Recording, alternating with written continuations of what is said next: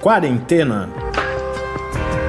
Resumo diário de notícias, pesquisas e as principais orientações sobre a Covid-19.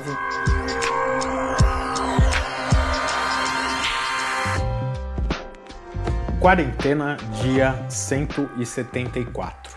Olá, começamos nosso centésimo, septuagésimo quarto encontro aqui no Quarentena, neste sábado.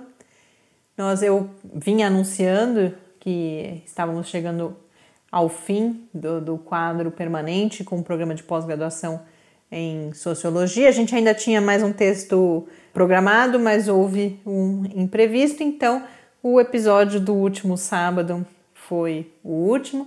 Quero aqui aproveitar para agradecer todas as pessoas, todos os pesquisadores que participaram e também, muito especialmente, meu amigo Gabriel Feltran, que é o coordenador do programa e quem me fez a proposta inicialmente, e também o Felipe Rangel, que é, foi meu interlocutor ao longo de todas essas semanas. Tenho certeza que os ouvintes vão concordar comigo de que a gente trouxe debates bastante relevantes aqui para o Quarentena.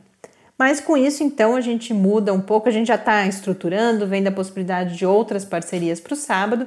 Enquanto isso, eu vou tentar trazer entrevistas especiais aqui nesse, nesse episódio de fim de semana. E hoje a gente conversa com alguém que já esteve aqui há alguns meses, que foi inclusive um dos convidados da nossa primeira live no projeto Quarentena ao Vivo, que é o professor Paulo Boggio coordenador do Laboratório de Neurociência Cognitiva e Social, que está situado na Universidade Mackenzie.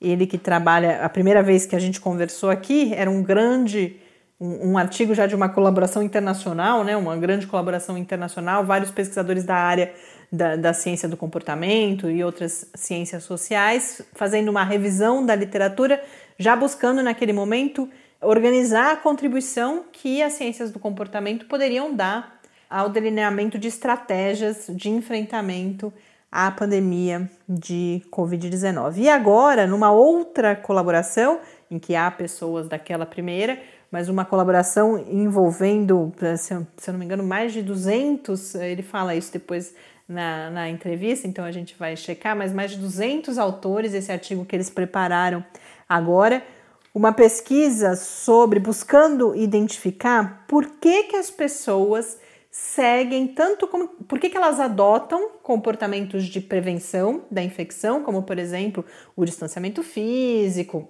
a, a lavagem das mãos, e também por que, que elas apoiam ou deixam de apoiar, né? Quando você pergunta por que apoia, tá implícita aí é, o, comportamento oposto, é por que, que apoia, por que, que não apoia as intervenções programadas pelas políticas públicas, então, por exemplo, o fechamento das escolas, as quarentenas. E nesse primeiro artigo, eles vão apresentar uh, os, alguns resultados sobre principalmente uma variável, que é o que eles chamam de identificação nacional, depois, eh, nas palavras do professor Paulo Boggio, vocês vão poder compreender melhor. Ele faz questão de, de ressaltar várias vezes que não é de nacionalismo que a gente está falando, e também eh, uma questão de, de, orientação política, como que isso interfere. Eles fizeram uma coleta de dados, agora então uma parte empírica desse esforço de pesquisa, junto a 46.450 pessoas em 67 países com uma série de, de tratamentos ali, de cuidados para para a definição desses instrumentos de coleta, também uma série de tratamentos estatísticos desses dados, considerando a complexidade de um estudo em múltiplos contextos culturais, e aí chegaram a alguns eh, resultados sobre justamente relacionados a essa pergunta, por que, que as pessoas apoiam ou deixam de apoiar essas medidas, e é sobre isso então que vocês podem agora acompanhar sobre isso que foi a minha conversa com o professor Paulo Boggio. Paulo, é uma felicidade voltar a conversar com você e agora com esse novo artigo, essa nova pesquisa, mais uma vez envolvendo pesquisadores em vários países, um grupo, dessa vez eu não consegui nem contar o número de pessoas, de pesquisadores envolvidos, de vários países e a pesquisa em si diz respeito a 46.450 pessoas em 67 países. Então, para a gente começar uma apresentação geral desse esforço de pesquisa, eu queria que você apresentasse desde a questão que vocês se colocaram, que foi por que as pessoas adotaram determinados comportamentos pessoais de, de prevenção da infecção e também por que, que elas apoiaram as intervenções previstas nas políticas públicas. Então, quais são as origens dessa questão que vocês se colocam e como que essa coleta foi organizada, como que a produção desse trabalho foi organizada. Então, como que se forma um grupo tão grande de pesquisadores em tantos países e por que fazer uma pesquisa com, com esse desenho e como que esses dados foram coletados junto a essas 46.450 pessoas, que instrumentos que vocês usaram para chegar aos resultados que aí a gente comenta nas questões seguintes. Olá, Mariana, tudo bom? Um prazer estar de novo com vocês aí no podcast. Trabalho excelente que vocês têm fazendo, vem fazendo durante toda essa, essa pandemia. Muito informativo, informações de qualidade. É um prazer estar com vocês de novo aí no podcast. Bom, os números que você citou, você vê, são números realmente muito grandes. É, eu preciso já confessar de largada, esse é o. É, acho que é o acho não, é o maior estudo que eu já participei, né? O, o volume de, de participantes, de dados, de informação, de pesquisadores, enfim, um trabalho muito grande, com uma gestão, inclusive, bastante complexa e sofisticada. Né? Como que surgiu toda a ideia? Né? Então, contextualizar um pouco o projeto. A gente havia escrito aquele artigo que a gente conversou da outra vez no podcast, que era um artigo de revisão é, discutindo as questões comportamentais, sociais, né? o que, que as ciências sociais e comportamentais poderiam falar e, e trazer de contribuição para o combate à pandemia. Enquanto a gente já estava escrevendo aquele paper, cinco dos autores, né, eu e mais quatro, eu, o Jay Van Bavel, Alex Sikoka, o Valério Capraro, Haugfer da Noruega, vários, são cinco pesquisadores, a gente conversando, a gente achou que poderia ser, que deveria ser feito não só aquele trabalho mais teórico de revisão da literatura e discutindo as questões comportamentais, mas de repente montar um esforço coletivo de pesquisa internacional para exatamente começar a responder a cada um daqueles pontos, né? Então, naquele artigo a gente discutiu temas que iam da percepção de risco, a moralidade, a questão da identidade nacional, enfim, tinham vários tópicos baseado no que a gente conhece de outras pandemias, de outras pesquisas, né, de outros estudos. Então a gente, esse grupo pequeno, a princípio, a gente traçou um plano de, de projeto, né, envolvendo várias das, das variáveis, eu já vou comentar um pouco mais sobre elas. A gente fez o desenho experimental, né, definiu as variáveis que a gente queria é, é, coletar de dados, e para ter esse, esse ganho de olhar para muitos países, né, tentar cobrir todos os continentes, a gente partiu para uma abordagem bastante não sei qual é o termo mais correto, mas uma abordagem um pouco audaciosa, corajosa, que foi o seguinte: o, o Jay postou a ideia no Twitter dele e a gente começou todo o grupo, então nós, nós cinco, a gente começou, cada um nas suas redes, a, a divulgar isso, dizendo: estamos com um projeto assim, assim, assado, quem tiver interesse, entrar em contato com a gente. Né? Então a gente fez dessa maneira. E aí, de uma forma surpreendente, e aí são essas discussões, a gente até fez da outra vez, né? As questões da coletividade, enfim, de uma forma surpreendentemente positiva, a gente começou a receber muitas mensagens e de grupos muito fortes, inclusive, enfim, não eram aventureiros que, ah, deixa eu entrar nesse grupo, fazer pesquisa, não. Pessoas muito sérias nas suas respectivas áreas que queriam dar a sua contribuição e participar e estar envolvido. Então, em menos de duas semanas, a gente já tinha uma equipe gigantesca com mais de 200 pesquisadores. Né? Você comentou no começo da tua pergunta, estava até difícil para contar o número de autores, são mais de 200, são 233 autores envolvidos nesse estudo. É um, estudo brutal, né? Então, essas pessoas começaram a se comunicar com a gente, dizendo, olha, a gente tem interesse, enfim. E aí começa a história da organização disso, né? Como que a gente gerencia tudo isso. Então, a gente criou alguns documentos eletrônicos, então to todos os documentos compartilhados com todos, de maneira que todo mundo entrava no documento, checava, colocava suas informações, colocava seus dados, porque a gente está falando de todos esses pesquisadores, mas os pesquisadores também têm as suas equipes, né? Então, você tem um pesquisador que fala, ah, mas eu posso incluir o meu aluno de doutorado para estar tá junto comigo, eu posso convidar o meu pós-doc, enfim. Então a gente criou um, uma série de documentos para, primeiro, começar a organizar a lista das pessoas, começar a definir o que cada um ia, ia, ia fazer no estudo, enfim. E aí a gente foi montando esse grupo. Aí a segunda parte foi, como são muitos países e são países de línguas diferentes, então um desafio também muito grande que a gente teve foi construir todos os instrumentos em todas as línguas, de maneira que eles tivessem validade, né? Quando a gente fala de instrumento de psicológico, a gente tem que garantir a validade do, do instrumento, né? Ou seja, garantir que a gente está medindo aquilo que a gente se propõe e entre os países a gente está medindo as mesmas coisas. Então a gente precisava disso e também ter as adaptações culturais, né? Porque dependendo do país, determinado termo tem que ser usado de outra forma, enfim. Então são muitos detalhes, né? É, então, o, a primeira missão muito importante, a gente conseguiu com esse grupo genial fazer muito rápido, foi identificar em todos os países que estavam envolvidos as escalas que a gente tinha naquele grupo pequeno escolhido para aplicar, as versões que já existiam validadas nos seus países. Né? Então, essa foi a primeira tarefa.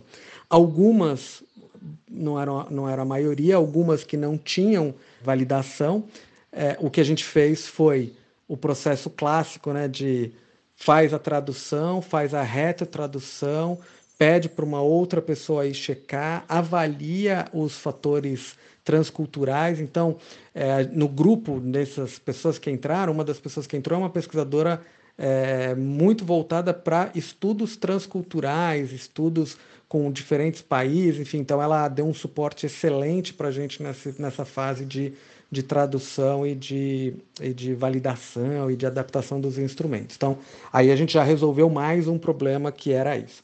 O outro problema era garantir que todo mundo fizesse a coleta do mesmo jeito, né? Então, todo mundo usando a mesma estrutura de teste. E aí, óbvio, dependendo do, do país e dependendo do grupo, isso fica, fica muito difícil você garantir as mesmas condições. É, fica às vezes difícil até custear o, o, estudo, né? Então, a gente teve entrada de muitos pesquisadores com laboratórios grandes, mas a gente também acolheu pesquisadores é, que se interessaram e que estavam disponíveis, mas que, por exemplo, não tinham verba para custear. E aí foi outra coisa muito bonita do estudo, que alguns grupos começaram então a custear as coletas dos colegas, né? Então, uma pesquisadora, por exemplo, da Inglaterra, ela submeteu um pedido de verba para uma agência de fomento na Inglaterra e com essa verba ela conseguiu custear os voluntários do, do país dela, mas também custear de outros três países. Então a gente pegou alguns países que as pessoas não tinham condições de custear as coletas de dados, porque a gente fez tudo coleta online, usando sistemas de coleta, né? Enfim, tem empresas que fazem isso e tinha custo, né, para tudo isso. E aí essa essa colega, por exemplo, custeou o estudo desse, desse pessoal todo. Bom, aí a gente recebeu, começou a receber todos os dados. E aí, de novo, é outro ponto importante na, na estrutura, né? Uma das questões hoje muito, muito é, necessárias é a gente garantir que os dados estão bem organizados e que tem transparência no processo, enfim, isso é muito importante, né? Então, esses dados iam sendo coletados, é, a gente não não queria que esses dados começassem a simplesmente ser organizados numa tabela e cada um saísse analisando, enfim, a gente queria que esses dados fossem consolidados e todas as hipóteses que a gente tivesse sobre o estudo fossem, antes de qualquer análise, pré-registradas. Então, todas as hipóteses elas têm que ser antes pré-registradas. Qual a estatística que vai ser feita, né? Que é esse processo mais moderno e importante. Eu não vou primeiro olhar os dados para depois falar, ah, eu, minha hipótese é essa. Não, a gente tem todas as hipóteses, né? E daqui a pouco eu vou falar até de um elemento muito interessante que esse estudo tem. Então, como que a gente fez? Os grupos eles coletavam os seus dados e aí esses dados foram centralizados por um pesquisador. Na verdade, o pesquisador que centralizou e organizou isso fui eu, junto com o meu pós-doc do laboratório, o Gabriel Rego, e o meu aluno de doutorado, o Valdir Sampaio, que fizeram um trabalho genial. Então, a gente recebeu todos esses dados e consolidou em, em planilhas que fossem todas bem claras e descritivas para compartilhar depois com todos os grupos. Então, enquanto não terminou a coleta, ninguém tinha acesso a esses dados, com exceção da gente que estava organizando. Então, nenhum pesquisador é, tinha acesso a esses dados para a gente garantir realmente um cuidado grande com, com, com o dado e com o que vai ser feito depois. E aí a análise dos dados foi feita por uma outra pessoa. Então, eu organizei os dados, mas quem analisou foi uma outra pessoa que também não teve acesso antes do pré-registro das hipóteses. Ou seja, tem uma série de critérios e cuidados para a gente garantir a transparência e a, e a, idoneidade, enfim, o cuidado com os dados, né? Se a gente olha os dados antes, a gente pode falar, ah, eu achava que ia ser isso, eu achava que ia ser aquilo, não. Então a gente fez todas essas etapas. Bom, então, aí, uma vez todos os dados coletados, a gente teve uma coleta, o número final na análise ficou nesses 46 mil e tantos, mas de coleta a gente passou de 50 e poucos mil. O problema é que tem critérios que, de exclusão, então tinha participante que entrava e abandonava no caminho, é, coisas que não, que não faziam sentido, enfim, tinham coisas que depois. E aí não fomos nós, né? A parte da estatística cuidou para olhar esses, esses dados, que às, às vezes tinham muitas coisas que eram só inscrição, mas estava tudo em branco, enfim, tinham muitos problemas, mas a gente chegou numa amostra final completa de 46 mil e tantas pessoas, igual você comentou agora há pouco. Bom, e aí dessa história toda, nesse estudo, tem muitas variáveis. Esse primeiro artigo, ele está dando conta das variáveis que são a identidade nacional, o narcisismo coletivo, ou nacionalismo né, coletivo, e a ideologia política, e como elas podem ser preditoras de aderência às aos cuidados para ajudar no combate à pandemia. Mas além dessas variáveis, esse instrumento que a gente, que a gente criou, ele tem várias medidas referentes àquele, àquele artigo original de revisão de literatura. Então a gente coletou dados sobre percepção de risco, sobre a identidade moral das pessoas, sobre teoria conspiratória. Então, tem uma série de instrumentos que a gente pode ir conversando agora ao, ao, nas próximas perguntas, que ainda vão gerar muitos trabalhos. E aí, aquela parte que eu comentei do pré-registro. Então, imagine que você faça parte de uma dessas pessoas que se inscreveu nesse estudo e quer participar. Uma das coisas que a gente disse é: ao final do estudo, esses dados vão ser transformados em dados públicos. Então, esse é um artigo que está para sair. Os dados vão estar públicos para quem quiser mexer com eles e fazer a análise que quiser. Mas, no grupo, que a gente disse foi o seguinte: quem quiser já ter acesso aos artigos tem que fazer a primeira lição de casa, pré-registra a sua hipótese. Então, por exemplo, é, tem gente que está muito interessado na questão da teoria conspiratória. Então, antes dele pegar os dados e fazer análise, eles precisaram, num site que a gente criou, a gente tem um website agora desse estudo, ele precisou mandar para a gente o link do pré-registro que ele fez em uma dessas plataformas que fazem pré-registro de estudo. E esse pré-registro dele, então, tem que dizer: olha, eu quero estudar a variável teoria conspiratória. Eu vou olhar o efeito dessa variável em tais e tais e tais. A estatística que eu vou fazer é essa daqui. E a minha hipótese é essa daqui. Como que eu vou tratar os meus dados? Então ele teve que fazer tudo isso. No momento em que ele fez tudo isso, que é o momento que a gente está agora, aí esses dados foram compartilhados com ele e agora ele faz o que ele quiser com o dado, ele é livre para trabalhar com os dados. Então esses dados agora eles estão no modelo aberto, mas dependem obviamente dos pesquisadores terem um pré-registro, enfim. Logo logo eles vão estar completamente abertos. Nessa primeira fase eles estão indo para as pessoas com relação ao pré-registro. Para você ter uma ideia, Marina, são Nesse momento, são mais de 25 pré-registros de estudo em função dos dados. Então, os, esses 200 e tantos pesquisadores se inscreveram, eles provavelmente vão gerar outros papers, né, que não esse principal. Né? Então, a gente fez a coleta de dados, garantiu que ia ter um paper principal com essa ideia da, da política, da identidade nacional e do narcisismo coletivo, em que todos os autores iam estar juntos, e agora os autores que participaram, eles têm acesso aos dados e liberdade para analisar como eles, como eles quiserem. Né? Então é mais ou menos isso. É uma logística muito grande, muito complexa, mas que está bacana. Tem um site, depois eu posso passar o, o endereço para o pessoal que está escutando, para quem quiser, tem uma historinha de como que a gente formou esse grupo, tem como dá para ter acesso aos. Tem tudo lá bonitinho, né? Uma explicação. Eu acho que pode ser uma, um começo bacana aí para quem quiser entrar mais em contato. Paulo, de fato, a gente não vai ter o espaço aqui no, no episódio para tratar de todos esses aspectos, mas eu não vou nem dizer infelizmente, porque aí com isso a gente pode tratar, eh, voltar a esse assunto e mais do que isso, acho que a gente precisa, depois a gente conversa fora do ar, mas agendar um outro debate, uma outra live, como a gente fez no primeiro artigo, porque eu acho que há, há um espaço para a gente se aprofundar nessas diferentes variáveis que você coloca, explicar melhor, inclusive, por exemplo, que questões são essas que foram feitas às pessoas, o que é uma escala. Mas hoje eu queria concentrar, então, na variável justamente da identidade nacional, tanto para você explicar um pouquinho para a gente o que é né, essa ideia de, de, identidade nacional, de narcisismo, nacionalismo, como você colocou, por que, que vocês decidem olhar para esse ponto e quais resultados que vocês encontraram.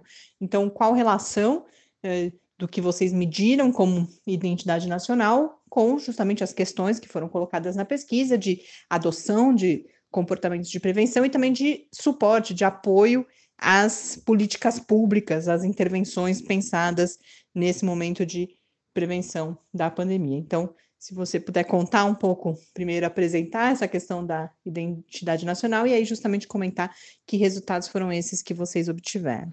Oi, Mariana, pois é, são muitas variáveis, né? Vamos focar nessas que a gente tratou nesse primeiro paper, né? Então, o que a gente olhou nesse primeiro artigo foram as relações entre as variáveis identidade nacional, narcisismo coletivo ou nacionalismo coletivo, né?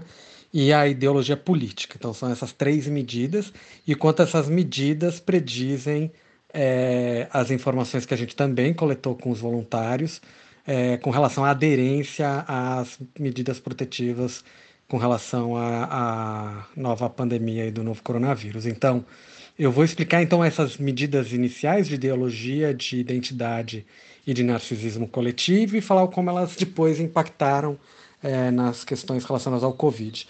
Quando a gente pega essa primeira medida de identidade nacional, muitas vezes a gente acaba olhando muito o lado negativo dessa mensuração, porque mistura o conceito de identidade nacional com a noção, é, com a ideia de nacionalismo, aquela coisa bem radical, que a gente vê em vários fenômenos grupais, né?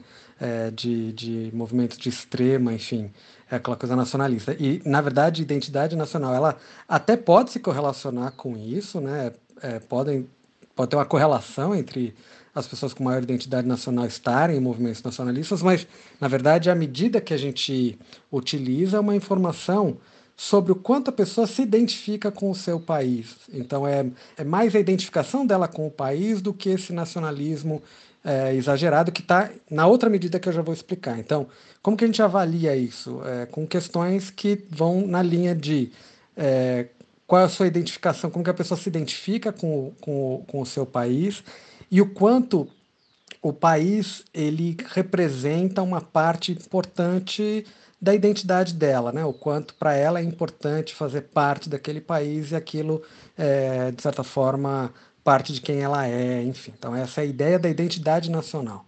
No caso do nacionalismo coletivo, essa outra medida, aí as questões já são bem diferentes, as perguntas vão na seguinte direção.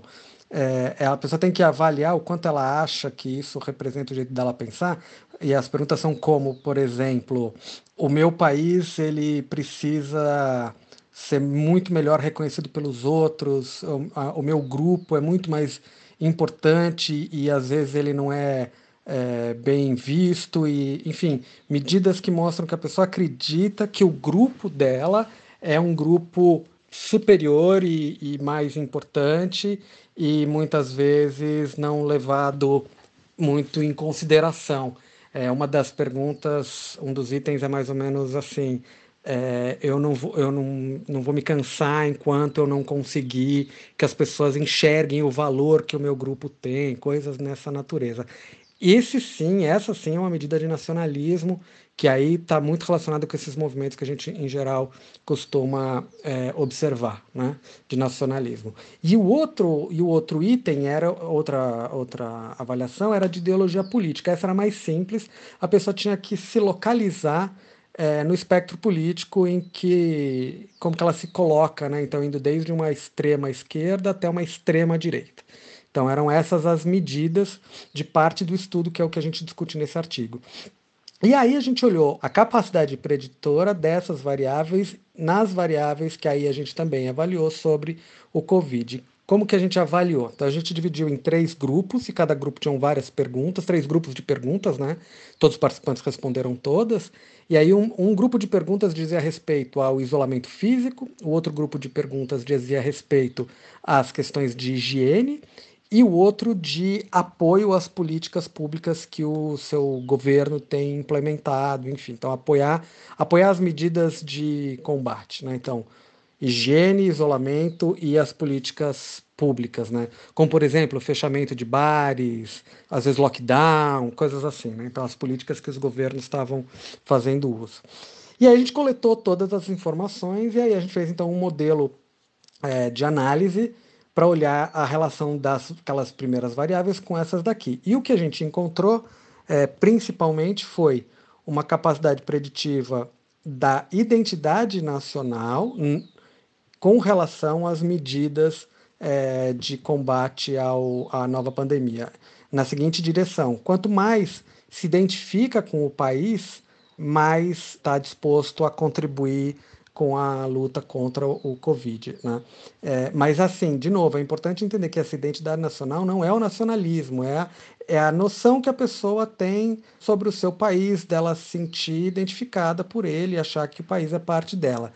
Como a gente está num momento de pandemia onde se interrompeu as viagens, as, as resoluções estão dentro do âmbito mais nacional, né? então são os países tomando suas decisões, provavelmente pessoas então que têm uma visão de coletividade com relação ao seu país é, são essas que estão aí respondendo mais. Essa análise ela considerou todos os 67 países. Claro, tem países que é um pouco maior, um pouco menor essa relação, mas não teve, do ponto de vista estatístico, uma, uma, uma diferença entre os países. Né? Então, essa relação ela está bem estável em todos os países, então ela é bem robusta. Né? Então, a identificação com o seu país e o quanto isso prediz a aderência.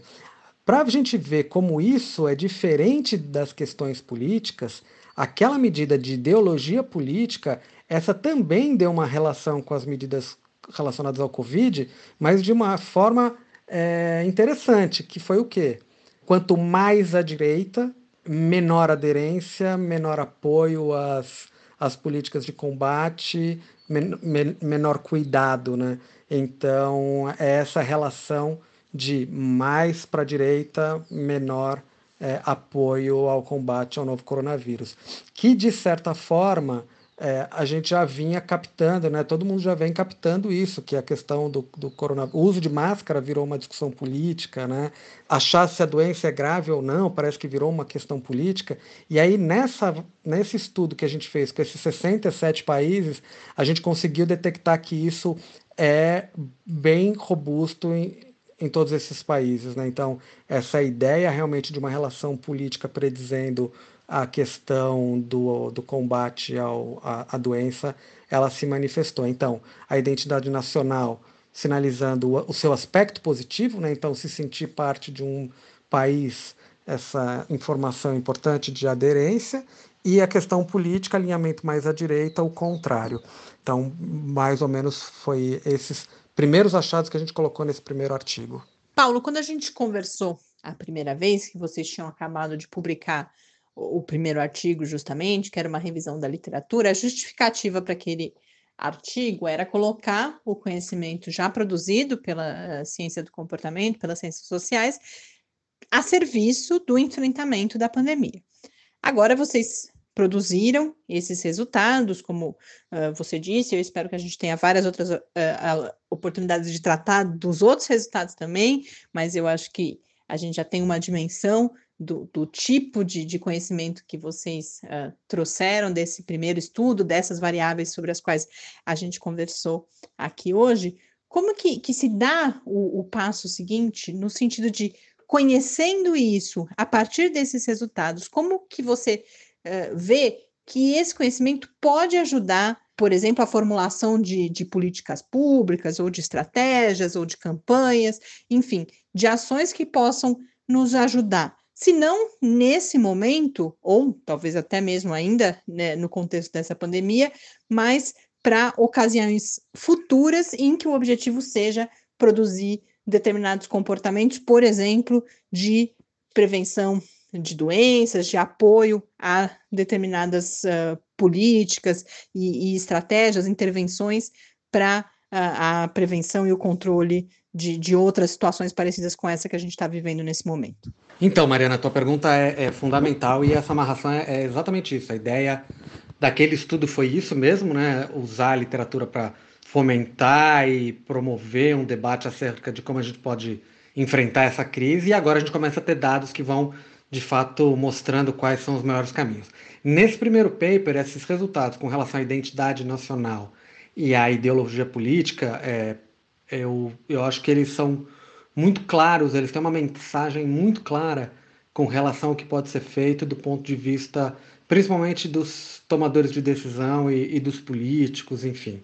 Então, o primeiro ponto é entender que a, é, a identidade nacional ela é um excelente preditor. Então, a gente tem que trabalhar com esse conceito de coletividade, de união, de esforço em conjunto, das pessoas em prol de um mesmo objetivo. Né? Então, esse, essa é a primeira mensagem. E a segunda mensagem, ela, de certa forma, ela é inclusive complementar. Porque a segunda mensagem, o que ela traz de negativo é que, dependendo do como a gente vai polarizando a discussão política, um, uma parte do espectro uma, do, da política, uma parte dos que acreditam nesse, nesse lado, eles provavelmente estão aderindo menos e, e com isso não só se expondo, mas expondo aos outros ao, ao, ao problema, né? Então acho que a, os dois, é, os dois resultados principais em conjunto eles mostram a necessidade da gente fomentar um, um espírito coletivo, um espírito de união, né? Uma, um, um, um aglutinamento, meio que formar um grupo grande de pessoas em prol é, da saúde da, da, da, sociedade. Né? Então, é, quando a gente vê o resultado de ideologia política, e aí a gente vê alguns políticos fazendo uso exatamente disso, né? então, assim, é, fomenta ainda mais a polarização, fomenta ainda mais a crise. Isso é uma espiral extremamente perigosa, né? porque você vai retroalimentando de forma muito negativa algo que a gente consegue identificar, conseguir identificar que é essa relação entre um lado do espectro político e, a, e o não cumprimento das regras. Né? Então eu acho que a ideia desses resultados é, que, os, que eu acho que políticos e tomadores de decisões têm que ter clareza é as mensagens que a gente tem que passar são para todos de forma unificada, de forma integrada, a todo mundo junto nessa história. Não adianta querer polarizar para cá ou para lá. E se a gente souber mostrar o valor que cada um tem para o país e para e e a guerra e para o combate à pandemia, né? É, eu acho que é, todo mundo sai todo mundo sai ganhando, né?